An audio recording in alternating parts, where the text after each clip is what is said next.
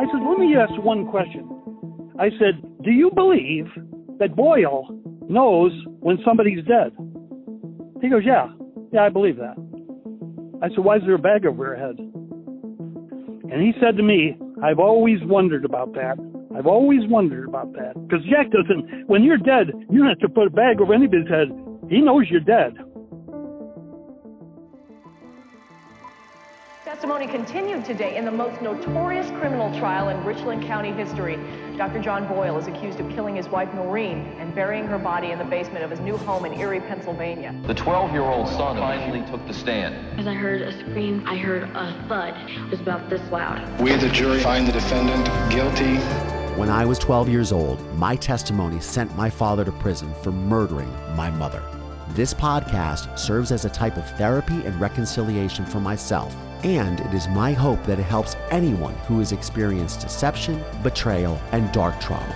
I'm Collier Landry, and this is Moving Past Murder.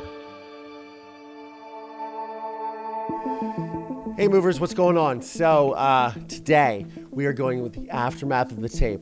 The pastor has got this guy that he's going to bring on named Jim Kloos, and we're going to call them right now. Sorry, I'm out of breath. This is kind of exciting. So now I'm calling the pastor, and we're going to talk to Jim Kloos, which is going to be amazing, but I'm a little late. I'm so sorry. Hello. Hi, Pastor Ernie. Yeah. Hey, it's Collier. Um, okay, so um, I'm just going to get into it. Uh, I'm Collier Landry, and this is Moving Past Murder. Um, I have on the line Pastor Ernie Sanders and Jim Kloos. And as you guys know, I was talking about this tape that I had found of an interview with my father and when I contacted, when we reached out to Pastor Ernie, he had some additional information, which I'm really interested to hear. And he's brought his friend Jim Kloos on the program. And so, uh, Ernie and Jim, welcome to the program. How you guys doing? Well, we're doing good, and, and it's good to be here. Thank you so much. All right, so let's just a little recap. So, my um, producer had reached out to you, Pastor Ernie, and you had called her back, I believe it was on Sunday, and we were chatting, and uh, or you, you guys were chatting, and then I called you, and then you said you had Jim, and so your original sort of thought with me was you were surprised that I thought my father was guilty, correct? Right, right. And you had said you had this this information, and you you were my father's pastor. So can you give me a little bit of background on how you know my father? Uh, yeah, Jim, who was it? Do you remember that put us in contact with him or put him in contact with us? That would have been Monsignor. Okay, the Monsignor. That's correct. And he asked us to, to see this this go and see this man who was asking to see me. Apparently, he was listening to me on the radio. Your father. Okay. Uh, uh, so uh, he sent me the paperwork, and I filled the paperwork out, sent it in, was approved, and I started going when I would go down to the prison where he was at. Uh, there was other inmates, but I start, I visited him and I, he asked me to be his pastor of record. So I became his pastor of record. So really fast for our listeners, what is what does that mean to be a pastor of record? A pastor of record means that you are his pastor uh, when when uh, something happens. You are to be notified. Uh, if he should die, then I would be told to asked to do the funeral and so on and so forth, or uh, if he needed needed me, I would would be there to minister to him. So that means I would be his personal pastor. Got it. So that's sort of standard operating procedure in the prison system, in the incarceration system, like the United States or in Ohio. Got it. Right. Okay. I was the pastor of over over the years, over a 45 year span, over 100 uh, inmates.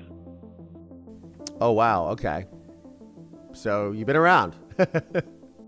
yeah, yeah. We did. We we were up on death row for forty five years. Wow. Yeah. So first of all, who is Monsignor?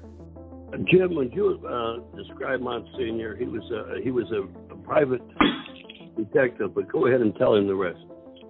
Monsignor was a guy who, uh, you know, was working on the Shepard murder case and also some other cases. And uh, through the Shepard case, I met Monsignor. We talked for a number of years, and I finally met him. and he was the one that said to me, "Go down and see this guy, Dr. Jack Boyle." So that was I, he was down in uh, whatever the one is down there. Warren Warren Correctional down in Cincinnati. Warren Correctional. So I went down there and I saw him, and uh, he told me the story. I said, "Tell, tell me the story." So he told me the story. And when he got done, I said, "Jack, there ain't three people in America that can believe your story." And he goes, "Well, what don't you believe about it?" I said, "Well, let me just give you an example." I said, "Women don't throw their credit cards at you." Oh yeah, I remember that. No, They actually, they actually go to Home Depot or Lowe's and buy a, a, a big TV, or they buy, buy a snowblower. That's what they do. They don't throw credit cards at you. So we had a nice little chat. Interesting. So, so now, really fast, you said this Monsignor guy. So, you, when you say the Shepard case, are you talking? Are you referring to Dr. Sam Shepard, that case in Ohio? Yo, yeah. And and for those of us that don't know, because I'm not completely uh, brought to speed on the case, but Dr. Sam Shepard was uh, was convicted of murdering his wife, correct? Correct. In the first trial, and, yes. And, and yeah, and then the conviction was overturned. And I believe his son actually lives out here in Hollywood and wrote a few books and things of that nature. I actually love to talk to him too. Uh, he's a guest I wanted to have on the show. What's his name? Chip Shepard. They deposed me. I was deposed um, for for Marilyn Shepard's murder. Wow. Okay, so then, but that conviction got overturned. Is that correct? He was exonerated, or he was exonerated posthumously. Yes, he tried to. He tried to do. Try to get it. Uh, I was only seven years old. and I'm the same age as his son Chip when Marilyn was killed. Now, the reason that I was disposed was Jack Fisher was Sam Shepard's cellmate for 10 years, and I was Jack's pastor. And so when I would go down there, he would tell me, you know, Doc said this and Doc said that. And so uh, he wanted, because what happened was uh, with Jack, when he first was put in, Sam was the, the doctor at the prison, the physician. His son was trying to sue the state of Ohio. Chip Shepard was trying to sue the state of Ohio for wrongful uh, imprisonment and try to get the case overturned. The corruption in that was unbelievable. I could tell you the story of what, what it's a long story, but uh, basically he had a crooked, I mean a very crooked lawyer who had paid uh, two two inmates to try to get a story on a Richard Eberling. Richard Eberling is one of the guys. He used to be uh, uh, Shepard's window washer and maintenance man, and they accused him of killing Marilyn. And basically, this crooked lawyer uh, told these two black guys there at the prison that inmates that if they they were to get a, a beat a confession out of Eberling, he'd get him out of prison. And that's exactly what they tried to do, and they killed him. And I had warned the warden that this was going to happen.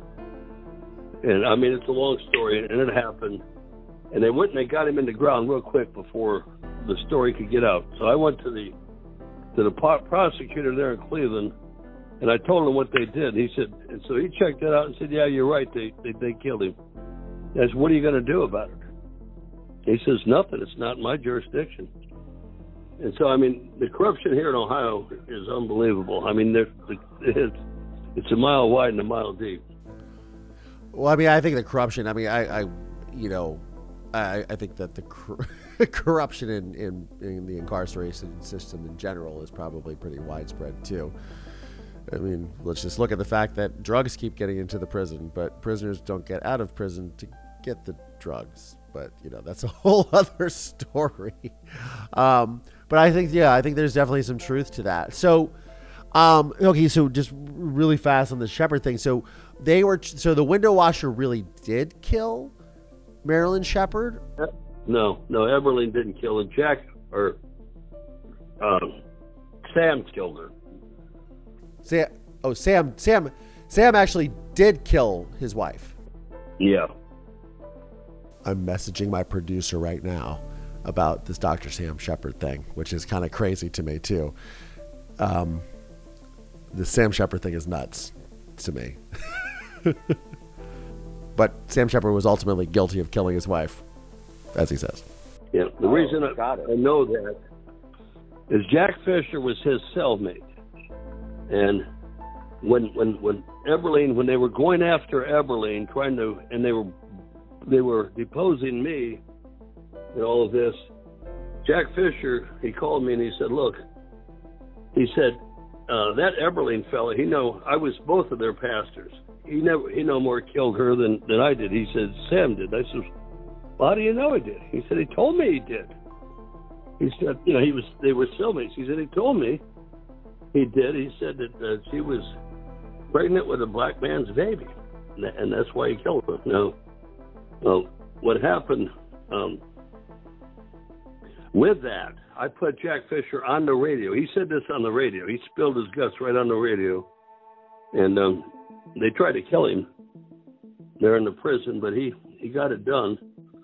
And Eberling called me and told me they're going to try to kill me down here. I called the warden, told the warden um, the next thing I know, I get a call from the warden saying, "I'm sorry, but uh, uh, Richard died, but I, I, I'm out with. I got a really bad case of the flu, and I'm sorry I can't meet with you." So that's that's how it went, and and when the reason I was called in to be deposed was because I had spent all the time with the two of these fellas, and they wanted to know exactly before the trial exactly what I knew uh, before, uh, in case I got called to testify. So that's what that's all about there. but I guess we're probably here to, to talk about Noreen and. No, but this is also, but like, but this is also interesting because obviously the Dr. Sam Shepard. I've wanted to interview Chip. I, I didn't realize his name was Chip, but I wanted to interview him on this show uh, when I started it last year because I was like, oh, I mean, that's like the second most famous doctor murder trial in, or the most famous, I think, in Ohio history. And I, I believe even, you know, it was made into a feature film called The Fugitive with Tommy Lee Jones and Harrison Ford, if I'm not mistaken. And um, I know that Chip was trying to get this conviction overturned. I know that he ended up moving out here to, as a writer. It's just kind of weird. Our paths are very sort of similar in a lot of ways. Um, uh, and his father was ultimately guilty. So I guess so. This detective Monsignor was like, "Hey, I have this guy. You should talk to him." And then you talk to my father. And so, so Jim, how do you fit into all of this? Well, like I say, I worked on the Shepard case and then I worked on, you know, he sent me down to see your dad. And after I saw your dad, then they set up a meeting for me to meet. I knew her as Sherry Campbell. So we went down to uh, Ashland and she was at the Perkins and you walk in, you walk in the door and, you know, when I walk into a room, I always look around the room, you know, and to see the police that were sitting in, in there in plain clothes to check me out. So I go in, Sherry's there, along with your stepfather. Stepfather? Ste- uh, step. Who, who's my stepfather? Yeah, so he's there. You mean George, my, my stepfather George? Yeah. So he's there, and so is Sherry. So we go through the whole thing, and I think your stepfather said, well, you know, Jack's gone, and that's the end of that. And uh, then Sherry said, you know, you're you're never gonna you're never gonna meet, you know, my mother. You're never gonna meet the baby. And then, uh, so a couple weeks later, she said, you know, you ought to come down. You ought to look at the place and everything. Look where all this stuff happened, because she had an uncle who was involved in the purchase of the uh, jackhammer, and so we went over and, you know, we, I never met him, but uh, we went over where they'd taken this brick from up in Erie and brought it down to Mark Davis's property. And we went over there, it was all gone. And then we, at some point in time, you know, I did meet Charlotte. And so when we got over there, but I, they said, you'll never meet her and you'll never meet the baby. And I never did meet the baby. So she told you that she would you so the by the baby just so so people can have some context. The baby meaning my sister Chrissy or Christine, who was born 12 days before my father was arrested. My half sister. Right. And I and I, I never did before. And so uh kind of a funny thing when we got down there, you know, I can't remember why, but I ended up in front of Charlotte. And I said to Charlotte, "Hey Charlotte, I've been around the the road, the pike a couple times, and I said, there's no doubt in my mind that if you were available and Sherry was available, I wouldn't go, I wouldn't have nothing to do with Sherry. And she kind of laughed and she goes, yes, my girlfriends all tell me. They tell me the same thing. so you were, you thought Charlotte was cute, is what oh, she saying. was very womanly. Got I went, um, this was many years ago, but I went out to see Jack's mother. And when I went out there, when I was talking to Jack, I said, Jack, I said, I don't know what's going on here. And I says, I have to, I have to tell you that, that there's two, two ways to go to prison for life. Here's the number one way. You just go to prison for life. But there's another way to go to prison for life. That's to go to prison for life by, by, by having your mother sell her house and get, send all the money. I have, I have a letter at home that says, put all your watches in a, in, in a, a box. I've got a great move, a lawyer. I've got a great move to make. And I said, so Jack, you can go to prison for life, or you can go to prison where your mother loses her house. So Jack went the way where his mother sold her house and whatever she did with her her money. And of course, he had a brother. Jack had a brother, and I think uh, I was trying. You know, this is a long time ago, but his Sure. brother was involved, I think, in naval intelligence. And he I'm not even sure. He is, yeah. And I never met him, but uh, he he was behind a lot of this stuff, you know, and uh, know, that was that was pretty much it. Like I and I say, I I went to see Jack's mother, and I'm sure she's dead now. Oh yeah, my my grandmother. Oh, you mean Sherry's mother? Sherry's mother? Sherry's mother. Yeah, Charlotte actually passed away last year. I think it was 2021 she passed away, or maybe it was 2020. She passed away recently, though. Charlotte did. Right. But uh, but uh, what's her name? I'm sure it was Jack's mother. She lived in Boardman, right? That's correct. Yes, my grandmother lived in Boardman and she passed away in 1998. 1998. I actually was never notified that she passed away. I actually called the house to speak to her because she had moved from her apartment to I had seen her probably um, maybe a few weeks before that from her apartment to my my father's sister's house. Uh, his sister um, uh, Mimi or, Mary, or Mary Ellen, and um, she. Uh, I, I called and then my cousin Rupa answered the phone. I said, "Can I speak to Grammy?" And she said, "Nana died," and I was like, "Excuse me," and um, she uh, and then I got my my uncle was there, CJ, who are you referring to, the naval intelligence guy, and he said, "Oh yeah, you know, oh yeah, um, you know, Grammy passed away or whatever." I said, "Okay, so w- were you guys gonna call me?" Oh well, we didn't, you know, uh, the the whole thing is, you know.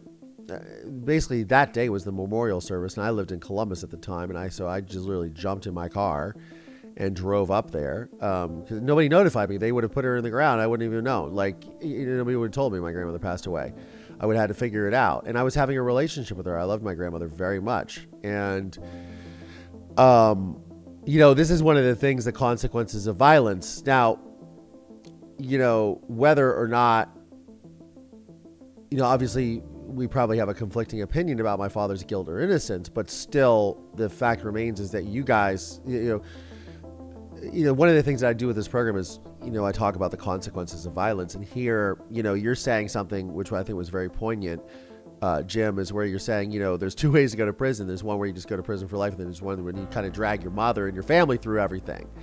And my father did that.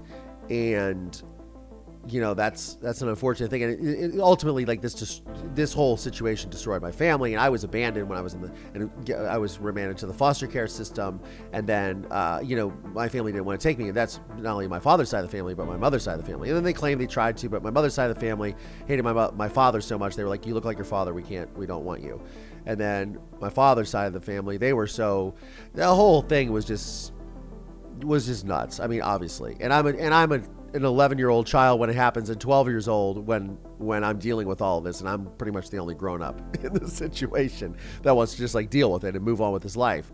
So, um, it, you know, it's unfortunate. Yeah, go ahead, go for it. Yeah, let me ask you this because uh, why why do you believe that your father was guilty? Uh, because I, I'll tell you what what he told me, and all I know is is what what he told me, and then what I got from some of the other uh, you know um, people that we were talking to, Monsignor and others. But why why do you believe he was guilty? Well, because I so. You know, I I heard the murder happen, which is what I testified. I heard the thuds. Something woke me up in the middle of the night. It was like a scream, and then I hear the footsteps. Now, obviously, I don't see my father murder my mother um, because I don't believe if I did that I would still be here. I mean, it's it's not it's not hard to dig a bigger hole, if you will, not to be crass about it, but it's the truth. Um, but I also, uh, you know, my father's demeanor the next morning when I come down, I say, "Where's my mother?" He goes, "Mommy took a little vacation, Collier," and my father had a very violent temper. I saw it, and I saw my father's demeanor and I and as now I'm an adult right and you know as a child you're figuring it out but you know something's up and as I think back on it as an adult I really do realize that you know uh, that his behavior was that of uh, you know either a sociopath or a narcissist I think that he has all those all of those qualities um, and but I but you know I I also think at the same time you know I going through this as an adult, uh, you know, trying to examine. I mean, at the end of the day, I don't want to believe my father's a murderer because he's my father. I mean, granted, my relationship with him is not what it was and or not what it ever could be or anything and he did this heinous i believe he did this heinous act. I know how he behaved with me and my mother. But also like you know you don't really you really don't want to believe your father killed your mother. And it, like a little a little boy does not want to believe that. Despite the relationship with their father you don't want to believe that.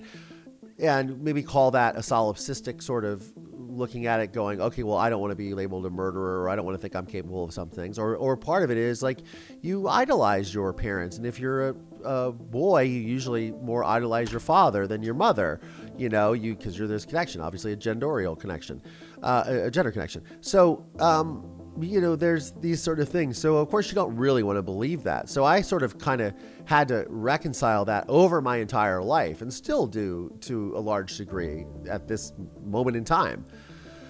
Um, but that's what I believe. That's what I know I saw. That's what I heard. And, you know, and his behaviors and the way he's changed his story and things like that. But I'm also very interested to hear what you guys have to say. So, what you, you, you had referred, you had said you had spoken to some people, I believe, uh, in law enforcement or some prisoners or, or, a mixture of both. Or obviously, you guys have done a very significant amount of research into, or, or had at the time, you know, done some significant research into thing in, into this case or into corruption in Ohio in general, which led you to this case, right? I mean, I think that's really how you guys come, how you guys come to this is because there's corruption and you're aware of it in other cases, and you're like, oh, well, this is interesting. Here's another, you know, if it walks like a duck and it talks like a duck, perhaps it's a duck. So you're trying to you're trying to do your best, yeah.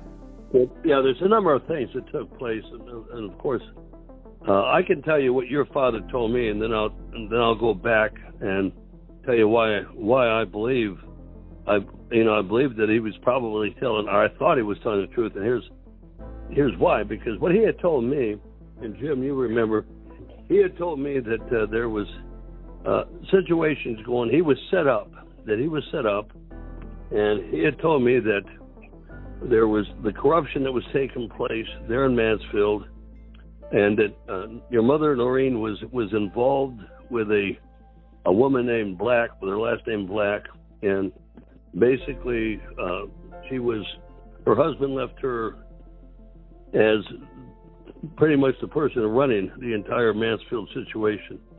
Now, uh, Jim and I were just looking into some of these things, and because of the radio program, uh, you know, they tried to intimidate me. Okay, uh, I got I got followed 17 miles down Route 71 with a state trooper right on my bumper, 17 miles, and I I stayed exactly at the speed limit. And then he pulled me over, and he came up and he uh, he said, uh, "The reason I'm pulling you over is I'm concerned about your safety." I says, "I wasn't speeding." I said, "He says, well, technically, when you passed the truck, you went two miles over, but that's not why I pulled you over. You see, I'm very concerned about your safety, and there's some very powerful people in Mansfield that's concerned about your safety." And uh, he said, You didn't have your seatbelt on.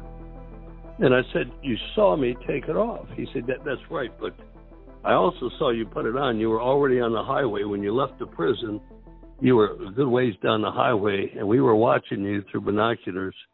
And that was true. I didn't. I did put it on while I was you know, going going down the highway quite a while. And so he followed me, and he says, "Now, uh, because we, we want you to take care. We don't want bad things to happen to you. Uh, we're going to just, uh, he's, uh, I know you have credit cards. He let me know that they knew a lot about me, and he says, um, this, that's automobile that you're driving. I know that you can afford to pay the fine. And so I'm just going to find you right here, and you can pay me right here so you don't have to go back to Mansfield because, you know, we, you know, like I said, we're concerned about your safety. So hold on really fast, Pastor Ernie. Do you live in? Do you did you live in Mansfield at the time? No, no. I live out in Geauga County. Yeah, that, that's what I thought. So why would you go back to Mansfield to pay a fine? That doesn't. So he was a very, very. uh Back in those days, you had to go to court to pay the fine, and so you had to go back to Mansfield, where uh, it was just outside of. That he was the, state trooper was from Mansfield, and that's where he said I committed the offense. But you weren't in Mansfield because you were in Warsi or whatever, Warren, which is in Lebanon, right? Or I was 17 miles down, down uh, 71, heading back north towards Cleveland. Sure. When he pulled me over, and then we also got a call. I got a call telling me that uh, there was that the radio program was making some very powerful people nervous and that uh, he, uh, it would be good if I was to quit talking about uh, Boyle and about what was taking place now. There was a fellow named Marty Yant. Marty Yant. Uh, Rotten to the core. Rotten to the core. Martin Yant, who wrote Rotten to the Core and Rotten to the Core 2 and a couple other ones. Yeah, uh, uh right? Uh, was, there's more. So, but, really fast. So, we're, so at the time, because you said you, you said that somebody called you about the radio program, were you talking about my father's case on the radio program and about this sort of fishiness that you suspected per Monsignor, per Jim, or or Martin, or or what? How did that? Why did they threaten the radio program? Was it, was it other things or? Your father told me this that that your mother had gotten involved with this. There was trafficking, uh, and we had a police, a former a guy that identified himself as a former police officer. He uh, he contacted me. I led him to the ward. He uh, he told me his story, and uh, he felt that he wasn't going to be around long, and so.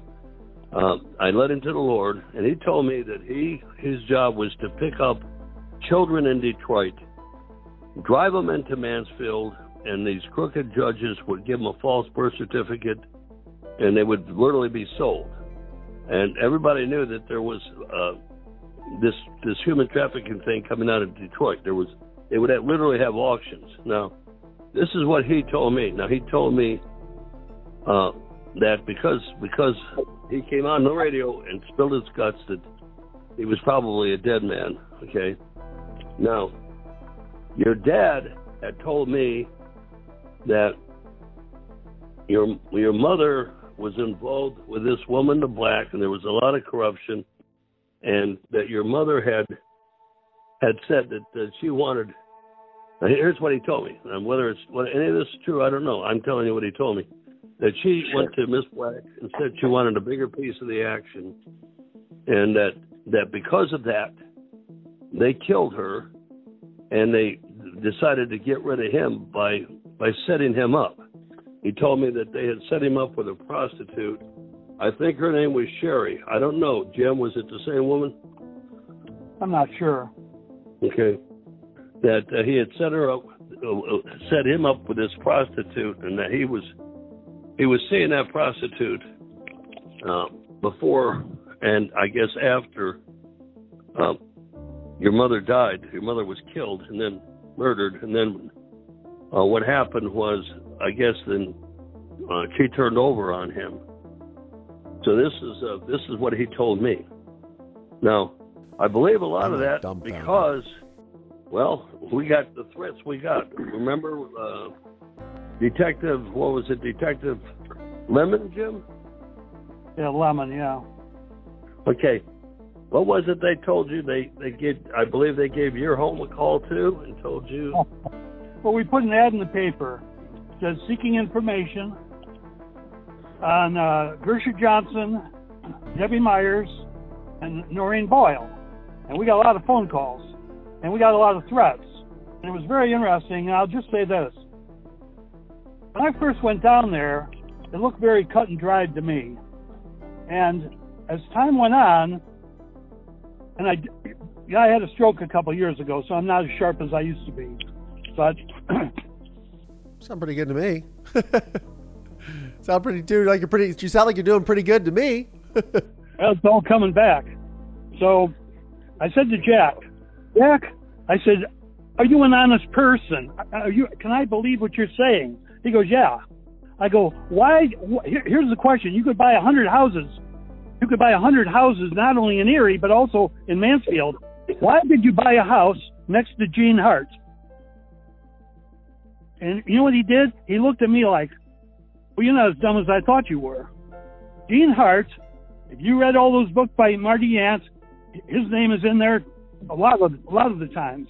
So to be living next to a guy like that who also testified against your father, he was the guy that said, "I saw the car pull up the drive." I wouldn't. I would- number one, I would not. I would not let Gene Hart shine my shoes, let alone testify in my def- against me as a prosecution prosecution witness. So why would your dad buy a house next to a a, a puke like that? Why, why would he do that? Well, do you think that my father knew? Do you think that my father knew who Gene Hart was? Because you know we we If you didn't, you wouldn't have bought a house next to him if you didn't. So do you think? So why do you think my father bought the house? Was he trying to get protection, or was he trying to be a part of some sort of illegal activity, or because of my mother? Like this is all. Th- so this is all very. I mean, this is all very interesting, and I'm and I'm definitely not. I'm, I'm definitely not refuting what you guys are saying or anything like that, or, or what you believe. But what I am, what I am sort of kind of coming to my own conclusion is, or, or this is maybe the conclusion that I'm drawing, is that my father, I believe that my father's a sociopath and a narcissist. And, you know, look, he's been able to convince a lot of people of a lot of things. What I'm wondering is that my father, if my father is, you know, I believe my father to be guilty. So let's just say he, you know, he's guilty, he's incarcerated, right? Um, that he might have heard these stories or read Martin's book or heard stories in prison because that's what happens when you go to prison. You hear about all these things. And when you guys reached out to him, or he, you know, I wouldn't put it past my father to try to involve you guys in something for his own benefit and try to manipulate it in a way that suits his narrative. So, as far as the house, you know, we moved to, we moved from uh, Dahlgren, Virginia, to Mansfield, Ohio. So we wouldn't have known Gene Hart. So I don't know how that plays in. So that's what I'm interested in. So how would that have happened? I mean, is Gene, Gene Hart so famous? If he didn't know when he bought the house, and I'm not sure how he bought the house, I can tell you this: shortly after he got there, the neighbors would have told him, "Oh, by the way, that's Gene Hart. Everybody knows who he is." Now, now let me just get two things in, if I could, real quick. Who, who, but who is who is Gene who is Gene Hart? Really fast, so everybody knows, because I he was a sheriff, right? Or I don't know. Sheriff, or I think it was a sheriff or a police, one of the Okay. two. Got it. So, Okay. and he's in that book. You look up the book; his name's in the index. So, so I got in front of a, a homicide detective that worked on your case, your dad's case, and we got in front of him, and we were social. I, I knew a lot of people down there, And I said to Dave Mess, Dave Messmore, is that you're talking about? No, that's exactly who I. That's another guy that you and I need to talk about because he's the guy that was babysitting you while your dad was on trial for his life. He was, and then when the trial's over, he tried to adopt you, and even even Judge Chris said, "You can't adopt this kid. You can't adopt this kid." Nobody tries to do that. Try to adopt a. You're, you're the lead detective, and you're trying to adopt a kid that that his father's on murder on a murder trial. That's that's unheard of. It never happens. So I got in front of this guy. I can't. I'll think of his name. I can't think of his name right now, but I got in front of him and we had a nice talk. And he goes, "I hear you in the Monsignor Group." I said, "Yeah, I sure am." And he says, uh, "Well," he goes, uh, "What do you think happened here?" I said, "Let me ask one question." I said, "Do you believe that Boyle knows when somebody's dead?" He goes, "Yeah." Yeah, I believe that. I said, Why is there a bag over her head? And he said to me, I've always wondered about that. I've always wondered about that. Because Jack doesn't, when you're dead, you don't have to put a bag over anybody's head. He knows you're dead.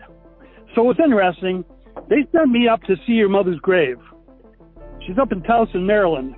And what, what a nice yeah. town, college town. And you go up there, and uh, if you want to buy a book at 3 o'clock in the morning, you want to buy a, a book, a magazine or m- music. The, the, the town was always open. So I went over to your mother's grave, and I, when I got, got over there, I came back to town, and Monsignor called me up, and he goes, I want you to get together with the coroner in Akron. His name is Cox. Yep. So I set him, I set him an appointment to meet with him, and we went down to there was a spaghetti house, I think in Solon. We went in a nice spaghetti house. We are eating everything, and I finally turned to him and I said to him, Dr. Cox, I said, Can I be frank with you? He goes, Yeah. I said, Between you and me, I, I really don't care who killed Noreen Boyle. I said, but if you if you if you look at her, you're going to go to prison. And he la- and he laughed in my face. Just think of this. So we finished our dinner. They brought. Wait, wait, hold on, hold, hold on. Sorry, sorry, hold on. He said so. If you look at her, you're going to go to prison. Is that what you said? Sorry. Yeah, he was going to re he was going to re-autopsy her. Uh huh. I said, "You look at her, you're going to go to prison." He laughed in my face. I come back. They dug Noreen up, brought her out down to Akron. Cox looked at her, and uh, maybe about uh, two months later, three months later, the city of Akron saw improprieties in the coroner's office. He was indicted, found guilty, lost his medical license, and uh, I think he did three to five. I have to look this up. Three to five months in prison. So he calls me at home and he says, "This is Dr. Cox." I said, "Hi, doctor. How are you?" He said, "You want to meet down at that spaghetti house again?" I said, "Yeah, fine." We drove down there. We went to the spaghetti house. he turns to me like this and he goes, I got arrested. I lost my license. I, spent five months in jail. I said, Doc, Doc, I looked you right in the face and I said to you, if you look at her, you're going to go to prison. I said, he laughed in my face. Then these doctors, they have their social side or their human side and then their doctor side. I said, did you see the kidney beans? Because Noreen's last meal was chili. I said, did you see the kidney beans? He goes, yeah. Yeah, he says, I saw them. That's a fact. That happened. So it really was my mother's. So it well because I gave DNA.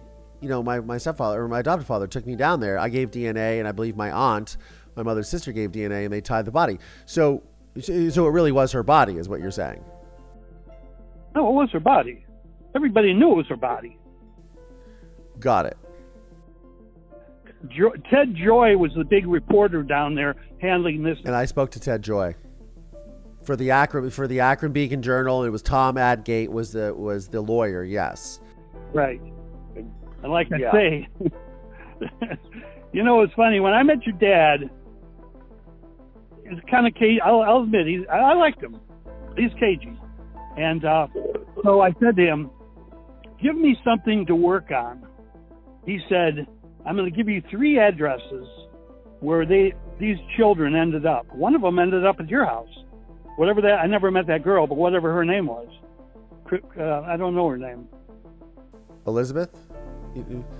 Elizabeth or Elizabeth or Caitlin. Yeah, she got adopted. Yeah, she was adopted by the my by my foster parents. So, so I had three addresses. The one address was in Avon, Ohio, and I drove up there and I got a little lunch and a sandwich uh, and a, something to drink, and I parked out front of that house.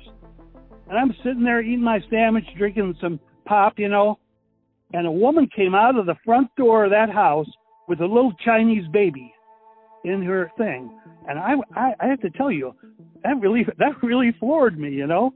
Oh, so there's another Chinese baby. They call them Chinese doll. Another Chinese doll up here. I only went to the one house. I never went to the other two. Hmm. Huh. So okay, so but hold hold on. So really fast. So Jim, you know, what do you do? You think my father is guilty or innocent, or maybe or maybe a little bit of both? Well, what do you think? What do you think? What does it, what does it matter if what I think? I told you I told you enough questions to make you at least think. And I have to tell you, what what really got me was the fact that uh, when Ed Gates and Joy and all that fell apart, when that all fell apart, your dad became a Muslim. Uh, the one thing we did find out, and I can't remember his name, Jack's attorney in the trial was also Robert Whitney? an attorney. Who? Robert Whitney or um, or Charlie Robinson. Charlie Robinson was my dad's divorce divorce attorney, and then Whitney was the was the criminal defense lawyer, the, like the real criminal defense lawyer. I can't remember now, but one of those two guys, while your dad was on trial, was also represent, representing the judge that was on the case. I can't remember his name either. Henson. But he was actually representing the judge on the case. And anytime that happens, except in your dad's case, that trial gets overthrown. You know what I'm saying? Right. Yo, for sure. Yeah, absolutely. It's a conflict of interest. It's never overthrown. Why? Why was it never overthrown? And then somebody called me one time. We had a lot of phone calls, and there was a phone call. Some guy called up and said, "You know, you better stop coming down to Mansfield." I said, "Who are you, you puke?" And he goes, "Uh, well, you don't need to know, but things are going to get rough for you down here." And I said, "Look," I said, "I I, I wouldn't spend two seconds with a threat like that." So uh, a Hell's Angel, Angel guy called one night, and he said, "You do you need any protection?" I said, "From what? Well, for what?" So it was funny. I I knew a lot of the people down there, but a lot of the people I didn't know. So I went down to the tri the where they were going to have the hearing. I went down to the hearing. When I got down to the hearing, I got in an elevator, and who comes in the door? Bob Lemon. Now, do you know who that is? Oh yeah. You know? Who? Do you know who that is, Collier? No, what, what was his name? Sorry. Bob Lemon. Bob Lemon. Bob Lemon. I don't know who Bob Lemon is. No. So uh, that's another whole story. But anyway, he got on and he looks at me and he goes, I'd never met him before. And he looks at me and he goes, What are you doing here, Jim? I said, What are you doing here, Bob? He says, You're causing quite a stir down here. I said, Well, it's kind of a corrupted town, if you ask me. And I said, uh, Yeah, I says, uh, I said, We've had a, quite a time down there. He goes, Yeah, with the Monsignor group. I said, Yeah, the Monsignor group. Takes something like that to get to the bottom of the crap that's going on down here. And I said, Yeah, I said, Bob, I wish I could think of her name. Uh, the the police officer that killed that woman and threw her down in the river. Uh, I wish I could think of her name. Uh, What was that? Is that was that in Ohio? Was that in Ohio? Mansfield. Yeah, Mansfield. Mansfield, right? Yeah. I'll think of his name. But anyway, I said, yeah, I said, you know, that girl. I said, I said, I wish I could think of her name. I said, what's that girl that killed that, you know, was killed by that police officer on duty? He goes, oh yeah, yeah. He goes, I, I actually knew her. I said, you knew her? I, Margie Coffey. Yeah, Margie Coffey. And who was the cop that killed her? So it was Margie Coffey. Yeah, Charles Oswald was the cop, lieutenant on duty kills her, throws her down the river. I said, I said, you know, I've been down here checking all this, all this stuff, and I said, what about Margie Coffey? He goes, I knew her. I said, you knew her?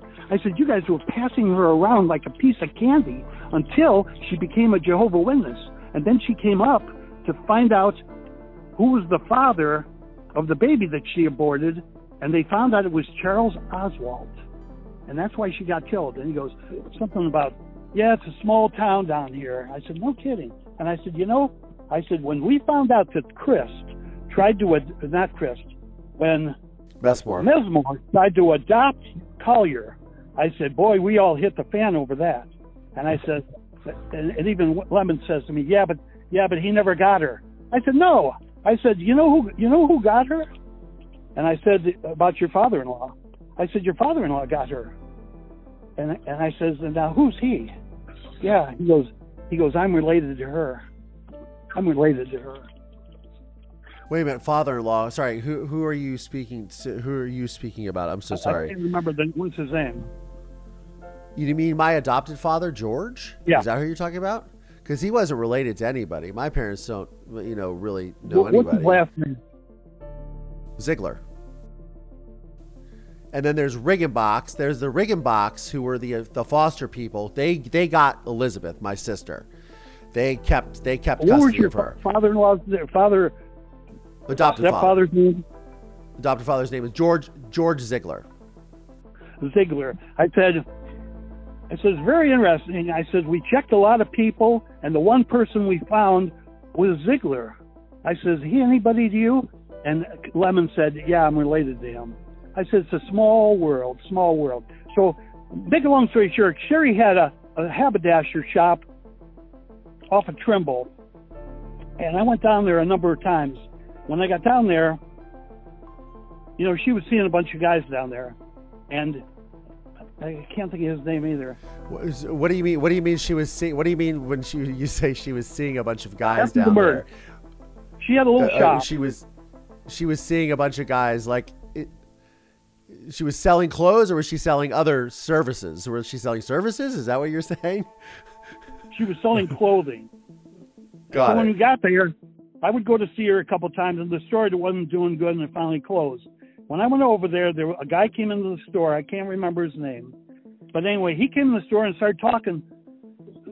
I think he was swearing in front of her, and I finally stood up and I said, "Hey, hey, you, you, you can't, you know, you can't be talking to this woman like this." And he gave me that look like, "Who the hell are you?" And I said, and Sherry said, "Jim, please leave. Just please leave." So I went out to the car, went out to his car. When I got to his car, I checked the plate. You know, I took checked the VIN number. Got the VIN number, gave it to Monsignor. His people looked it up, and and he called me up and he goes, either that guy is a police officer or he is a, better not say a my, car dad, my father's name george said, well, he doesn't look like a better car not say george's salesman to name i'm gonna be a little pissed and For he was real. the guy that later hit her. And and and Charlotte said the blood that came out of her head was like in the about a, a foot and a half across. He was, and she later married him. She married him.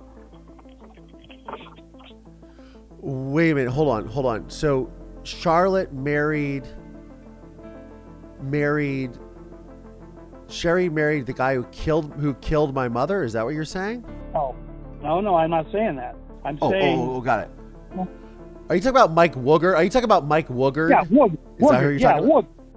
Yeah, he's the guy. He came up with, I think it was a red car, and I went over and I checked the VIN number. And when I went out there, Monsignor said that guy's either a cop or he's a uh, a, uh, uh car salesman. And even at the beginning of this get together, we were talking about how we went down to to uh, Perkins, and when when we went into Perkins, you look around the room and you see like five police officers on in plain clothes. So what they do is they they protect each other. You see what I'm saying? In other words, if you're a loose Yeah. cannon, you ain't going you, you ain't going anywhere. So, do you think Mike Woogard was a police informant? Is that what you were saying? I never, you know, first of all, that was toward the very end of the case, and it was very interesting because at some point, Because Sherry got married. To, Sherry got married to him after my father, and she was married to him. I know it was a very abusive relationship. I think that he had an alcohol problem. I believe Gene Hart also had an alcohol problem. I was told. Um, right, it was funny because we were down south of Mansfield a couple, maybe two years ago, and when we were down there, they were saying that uh, this shit is bananas. we, we started talking about this case. B A N. and they, everybody knew about it. A lot of people say, "Oh yeah, he's my doctor." We're down there talking about it, and the woman that owned the stable said she, she goes, Sherry and her daughter comes down here and rides. I said, no kidding. I says, I've I've lost track of everybody down there. And he and she said, she married a rich guy south of Mansfield. that's that's an old timer. He's got all kinds of money. And that's the last I heard her name until I got this phone call yesterday. Like even I told Boyle, I said, Boyle, I said you're gonna do you're gonna do every minute of it.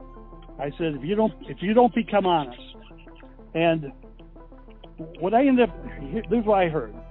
I heard he had a, uh, a chop shop in the in the medical situation, and that uh, that they, they there was gold smuggling, there was mu- smuggling of gold, and then this child thing, and uh, at some point in time, I got a phone call one night, and the guy says to me, "Are you legit?" I said, "Yeah, yeah, we're legit."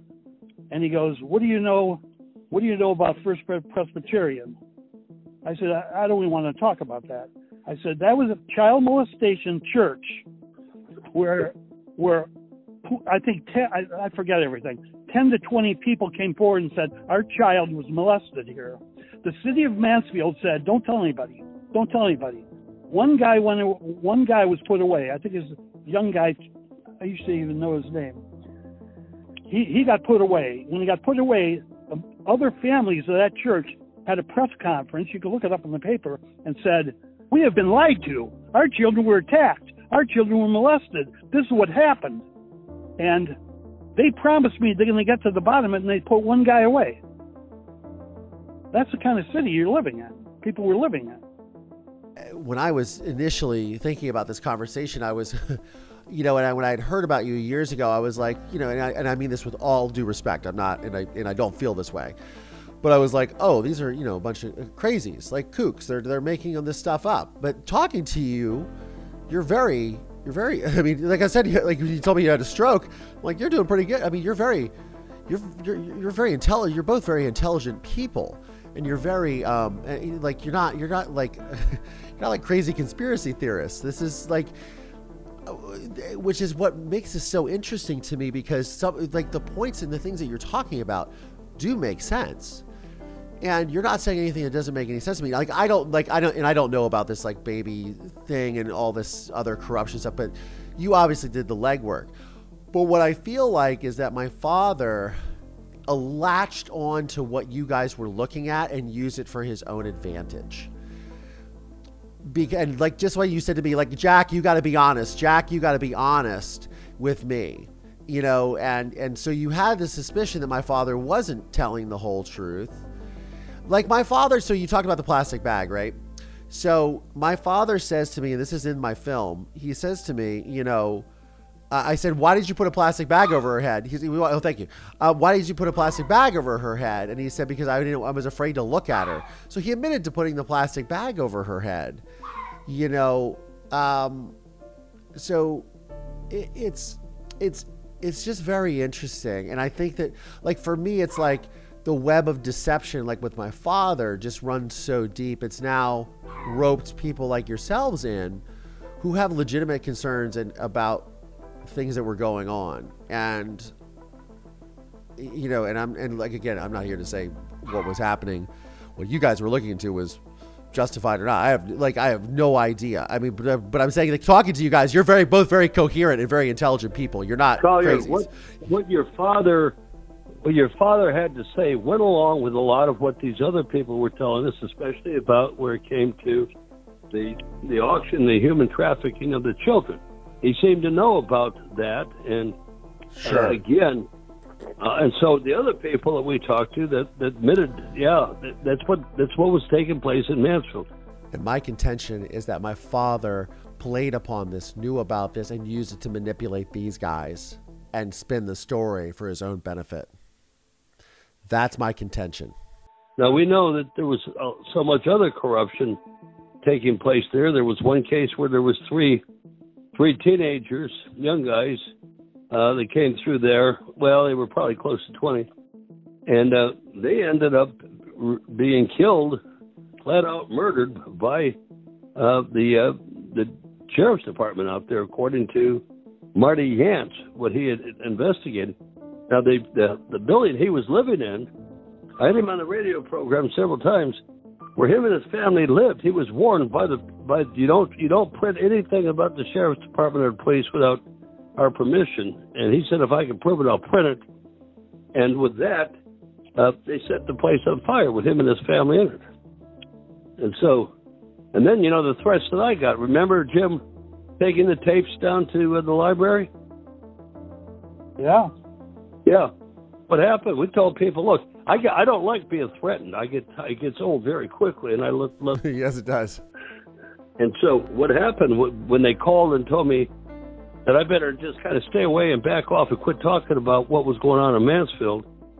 That's when we took tapes down to the library and left. We announced it on the radio. You want you want to you want you get a tape of this program of what took place, and that's when we had uh, the fellow who admitted to uh, driving the children in. I can't remember his name because it's been 30 years, but anyhow, he uh, that was on there that conversation, and we left them in there. And who was it that came in right afterwards, Jim?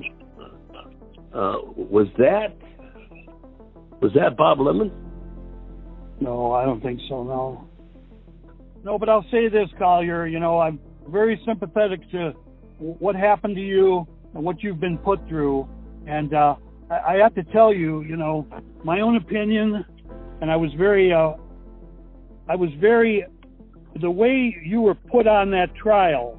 You know, most of the times, family members don't testify against family members. Like the wife can't testify against the, the husband. But when you were put on there, and you were very, you, you were very into the trial and everything, but it was very hard to take. You know what I'm saying? I, I never met you. First time I've ever talked to you, and it was funny. I always knew that at some point in time somebody was going to call up and and want to talk. But it was funny. I, I always wondered how it was going to go. But what I can tell you is I saw the whole trial, and when I watched the trial, especially not knowing that the lawyers, the Jack's lawyers, were were representing the judge, whatever his name is, I can't remember his name. But but uh, Jim Henson, when yeah. I saw the trial, you know, Sherry she wasn't my type of woman, but she was an attractive woman. But she was an attractive, attractive woman in a certain way on the trial where, you know, when I got in front of her, if you looked at her face straight on, there was like a triangle in her face. And if you looked at her from the side, she was actually kind of homely, bony and homely. So I was down there one time, and I've been in front. Don't get me wrong. I've been in front of some very beautiful women, including some of these women that Bill President Bill Clinton was involved with, not Monica Lewinsky. And uh, I got down to Sherry, and we're talking, and I said to her, Sherry, I said, you know, when there's a murder, when there's a homicide, I said, a lot of times people can't take it, and they fade away. I said, my own opinion, it looks like you've you've lost 10% of your beauty. And she went like this. She goes, 10%, 25%. So we're talking, and I forgot, there was like some energy that came out of the front of her head. And I believe me, I've been in front of some gorgeous. My wife's a gorgeous woman, and and I'll tell you what, I've never had my eye twitch because of something that uh, energy coming out of a woman, and my eye started twitching. And she goes like this. She goes, Jim, your eye is starting to twitch. I said, Well, I said, You're the one shooting the energy out my way. Now, last but not least, I'll tell you one last story. So they said I'd never get in front of Charlotte. So I did get in front of Charlotte. And she was a very Yeah, lovely woman. Don't get me wrong. And I got in front of She her was, husband. I don't remember. I think he's dead now, too. But but he was a Yeah, Charlotte was very Charlotte was very lov- lovely. I, I, you know, yeah. God rest her soul. I liked Charlotte. she's dead, right? Yeah, she passed away. so, Yeah, she passed away either last year or the year before. Right. So I, I think it was her last husband year. was Yeah. her husband was a truck driver, and I remember one Yes. time when they come home, Jack and I spent. I'll tell you what. We, I think his name was Jack. We spent like one afternoon together. He was working on the truck, and I just sat there and helped him, and this and that and the other thing. And then uh, when it was done, Monroe had said to me, "If you get in front of Jack, there's a lot of people thinking he might have been a mule bringing drugs up on that truck." So we just sat and talked. Nice talk. Jack Baum, Jack Baumberger, who is who is would be Sherry's dad, I guess. Or, yeah, Right. yeah. That's right. So we had a nice talk. Then we went in the house, and it was kind of funny. I always remember this. His chair in the living was broken, and he had a wrench that, that turned the chair so he could lay backwards. And we sat there and talked. Just talking about important, you know, important things. Then he, I thought you wanted to talk to me about Jack. I said, well, we've been having a nice day. Why would I want to talk about him? He goes, I said, if you have anything to say, say it right now. He goes like this. He goes, Jack, he pointed at a light on the ceiling. He goes, Jack could not screw that light into that socket. You're talking about my father. You're talking about my father. Yeah. Yeah, my father was kind of useless. He, he he couldn't screw this light bulb in here, and he and he looked at me with a real serious eye, and he goes, "And don't tell me he ever dug up that. Don't tell me he ever dug up that basement with that jackhammer." And so that was the discussion I had with him. And then as things kind of they didn't like. I said to Sherry, I says, "I don't buy Mark Davis for one second, one minute, one second." And there was a lot of talk about him. Monsignor told me that there was a lot of talk about him with illegal steroids. But anyway, I got in front of Charlotte one time, a very lovely woman, and I said, Charlotte, I said, you know, it looks like this is coming to an end. I'm going to go my merry way. It's been nice meeting you, so on and so forth. I said, but I said, I just want to get, I just want to get one last thing into you. And I said, could we at least talk about your involvement in this case? And she got very upset, and she, and she got, I think she actually stood up, and she goes, Jim, I am a Christian. I'm a Christian. I I've never been through something like this. I have nothing to do with this. I said, Charlotte, why are you lying to me?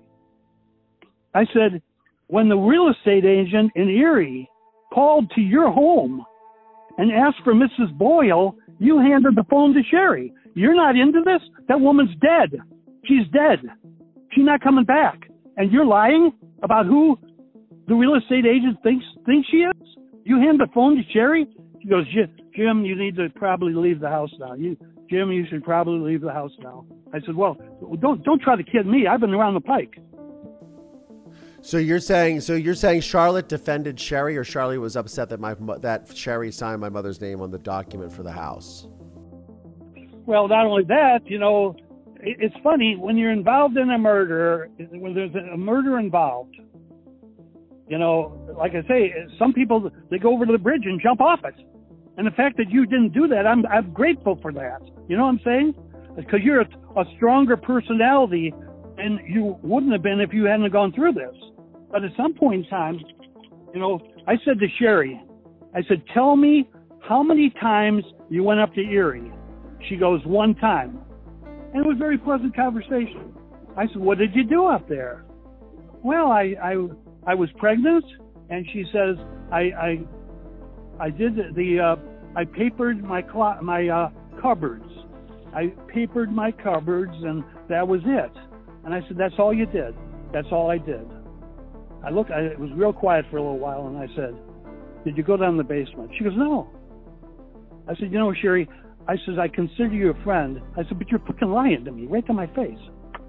She goes, "I'm not lying to you." I said, I'm not, Sherry, let me try to explain to you what happens when men are working down the basement sweating. Women make ham sandwiches with lettuce on it. They get lemonade or beer and take it down. You didn't go down because you knew that woman was down the basement. You knew that, Sherry. Jim, Jim, you need to go. Would you please go? so that's how it goes. Okay, so now. Mm-hmm. So now we get to the interesting part. So you think you think that Sherry and Mark Davis were participants in the murder of my mother? Well, I'm going to say this. I'm going to say this very carefully. Your mother's dead, and she's up in Erie. They found her up in Erie, and there was a big question: was it her? It was her. But anyway, anyway, it's funny because the question is, how does she get up there? How does she get up there? And and then there's a lot of questions are, you know, let's say for instance, Jack's role in the case was not the murder. I said to him, "Did you kill her?" He goes, "On my mother's grave, I didn't kill her." I said, "Okay."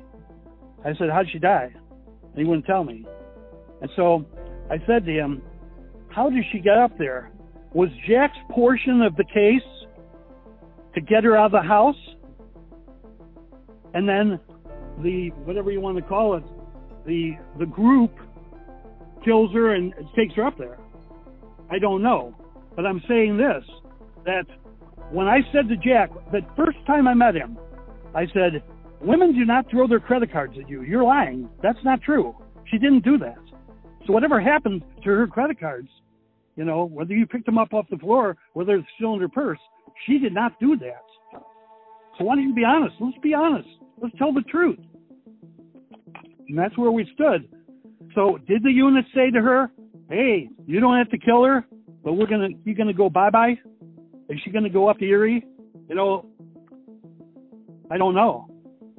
And and like I say, it's funny that forensic files, they have that on. And I was I worked at the airport for a number of years, and um, it was funny. One night they had your, that, your dad's case on, and that was the first time I saw them dig her out of the ground. You know what I'm saying? Mm-hmm. That was the first time I saw that. And it was funny, I, I, I, I never laughed about it, but I said to Monsignor, I said, it's very strange to see a Rolex watch on her, on her arm. Very strange. Yeah. I feel sorry for you, my friend. I really do. And like I said, You know, don't feel don't feel bad for me. I mean, look, I you know, as you said a couple of minutes ago, uh, you know, I've I'm here and I and I've learned strength from all of this, and and I'm a strong person, and, I, I'm strong at the end of the day because of my mother, because of the things that my mother instilled in me as a child, and that's where I derive my strength from. Um, I believe. You know, um, uh, you know, and probably a higher power. I'm sure, of course, a higher power, but um, yeah, it's it, it's just interesting that you just mentioned things because there's always. I remember that Sherry would say to had said to me several times, you know, your father like your father Jack had no common sense. Jack had no common sense, and that always stuck with me. I was like, okay, well, I sort of knew my father was not, was you know like when you just said Jack Baumberger said, you know, that man couldn't screw in a light bulb. Like, you know, my father uh, was probably not like a handy. I wouldn't say he was a handy person that would just like rent a jackhammer and dig a hole. Um, so I don't know. It's it's interesting because it's it, it, I've always felt like my father couldn't do couldn't have done this. I still believe he's he killed her, but I don't know if he did all that himself. I'm not really convinced of that. I said to your dad, I said, you know, I said you're Irish, you're an Irishman. I said, uh, you believe in leprechauns. Nobody puts a dead body in the basement of their house that they just paid three hundred thousand dollars for. And I said, and I, I we actually joked, and I, we had some popcorn and we were joking. And I said, can I give you a little heads up? Here's a little heads up for you. Next time you kill somebody, paint their body with white paint, green, green and brown paint, and hoist them up in a pine tree, tie them up in a pine tree. It's better than putting them in your basement. Now, now, was he the one that thought to put her in the basement, or was he set up by buying the way he did, getting the carpeting, doing this? According, according to him, he was totally set up. It wasn't knowing, knowing that they were going to hang it on him, or, or was it Yeah. like once she's down the basement, that's the end of it? So why? So then, okay. So then that begs a question. Then why wouldn't my father admit this? Why wouldn't my father come out and say this during his parole? Why wouldn't he say it to me in the film? Why wouldn't he say, "I sure as hell would"? I'd be like, "I was set up by these guys. I'm in prison. They should be here too." F this, you know. I've done really well with my profanity on this episode, guys. By the way, guys, I have a, I, I told Pastor Ernie, I said I'm going to really watch my mouth. so I, um, I promised him. So, um, uh, I, so I would say, you know, this is messed up, and you know, I need get me the hell out of here. Like, and these people are these people need to be right next to me. That's that's where I really, that's where I really. Uh, look, my father had no had no qualms about being disloyal to my mother. He ran around on her their entire marriage and before they were married. I found all this out. Um, why why is he holding out some sort of quote unquote loyalty to other people? It doesn't matter. And I and and uh, like why wouldn't you just throw them under the bus too? I I would. And I'm a really loyal guy, but I'd be like, screw this. I'm not going down alone. Even if he did it posthumously or not posthumously, but post conviction, just said no, this is what happened or whatever. I would have just been. I mean, my father is so arrogant on the witness stand. He's such a, a, a, a my father is a liar and a narcissist. I mean, there's no question of that. Now, does that make him the perfect mark? Maybe. Maybe they are like, you know what? He's a mark. Collier, let me let me tell you what I know. When the last time ahead, I was yeah. to, to visit him, that's when he switched over uh, to Islam. And I asked him, "What Sure. in the world? Why? What in the world?" I can tell you this: he was looking around at the other inmates in there, and you could tell he was he was scared. He was very afraid. Uh, and the idea, I I got the feeling he didn't say this, not in so many words anyhow, but uh, he, he I had the feeling that they that he felt they could get to him right where he was at in there. That there were people on the outside uh, that had, let him know if he was to run his mouth on too many things, they were going to get to him. I had that. I just got that feeling. And I've had that situation with a number of other inmates uh, over the years. You pick up a lot when you spend 45 years ministering on death row. You pick up a lot. Oh, sure, sure. Uh, uh, but I don't know if it has any. I don't know if his fear was warranted because he was threatened by outside sources. It could just be you're in prison and you're a, a white guy in prison, or you're a mark in prison, or you're a guy that's gone to prison for murdering his wife. You become a target of inmates. I mean, that's pretty much you know. That's I. I mean, I have uh, I have not been to prison. I have no desire to ever go to prison. and I will never go to prison. Uh, pray to God. But I um I. I, I do know that what goes on in the system is is is is just that that you are you do have to join a certain club or club or sect or religious you know group or whatever. Like you have to align yourself when you come to prison strategically. I mean there's just you know there's many people who are interviewed on podcasts and things of that nature about how the prison the incarceration system works which is something I, i'm very big on seeing reformed. But I think that you know you do do certain things for your protection. You do align with certain groups. I remember my father had these odd tattoos, and I asked him, I was like, "What are those?" And he and he was like, "No, they're, they're nothing or whatever. They're for." Or, I think he may have even said they're for protection.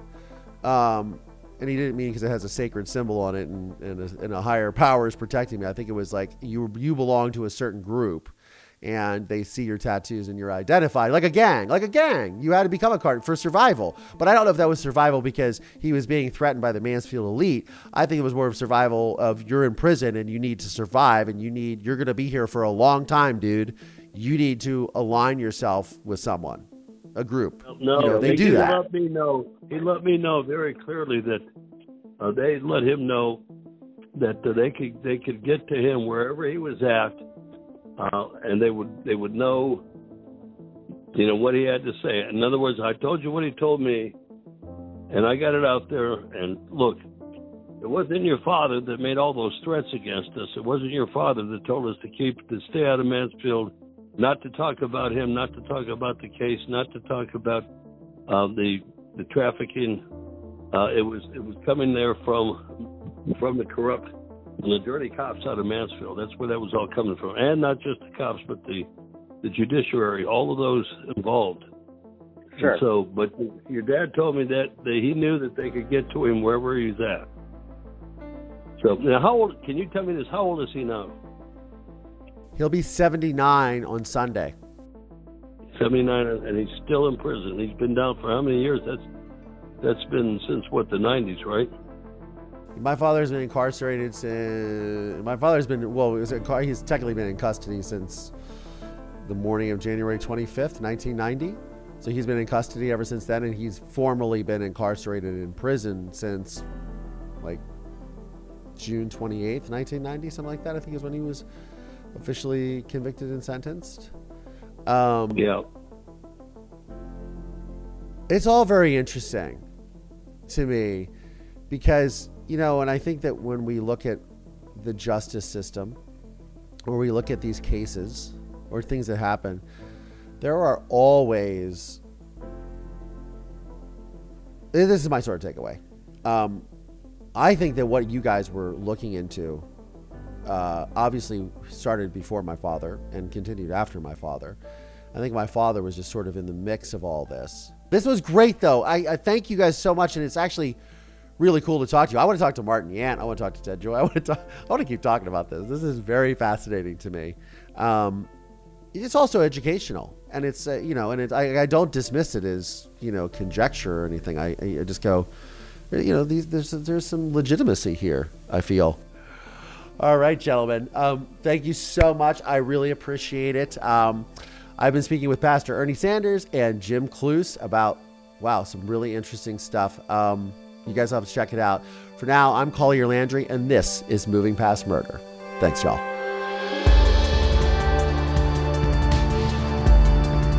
This podcast is made possible by support from listeners just like you. Please subscribe via Apple Podcasts, Spotify, Audible. Find us on YouTube, youtube.com forward slash Collier Landry. The film A Murder in Mansfield is available on Investigation Discovery, Discovery Plus, and Amazon Prime Video.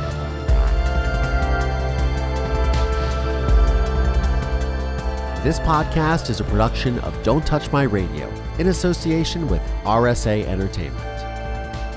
Please visit mpmpodcast.com to show your support today.